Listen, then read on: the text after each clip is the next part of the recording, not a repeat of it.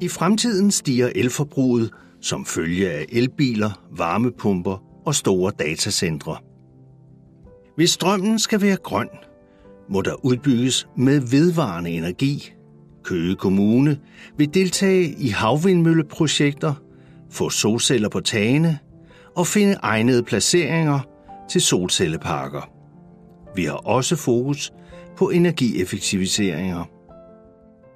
Hvis man ser kommunernes rolle, så har det hidtil været sådan noget som at være CO2-neutrale, at man har taget på sig. Det skal vi væk fra. Vi skal have et mål om at være helt øh, klimaneutrale eller baseret på 100% vedvarende energi. Vi har kortlagt industritagene i Danmark og vist, at der er alt rigeligt med plads til, at vi kan dække den mængde solcellestrøm, som vi har brug for i, øh, i elsystemet øh, frem mod øh, 2050. I Køge Kommune findes der også en lang række erhvervsejendomme, hvor det vil være oplagt at placere store solcelleanlæg. Et af de steder er Skandinavisk Transportcenter, hvor der er over 300.000 kvadratmeter flade tage.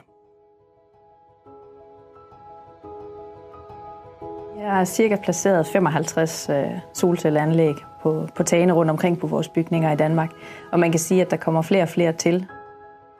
Vi vil jo være med i front øh, i forhold til at, at sørge for at passe godt på miljøet, og de her energiforbedringer er helt klart øh, en metode, som jo øh, bliver mere og mere anvendt, øh, og der giver flere og flere muligheder. Der er flere og flere muligheder for at vælge noget miljøvenligt og noget energivenligt. Når solen ikke skinner og vinden ikke blæser, kan energilager gemme energi fra dag til nat og fra sommer til vinter. Køge Kommune undersøger muligheden for et energilager ved transformerstationen i Bjæverskov.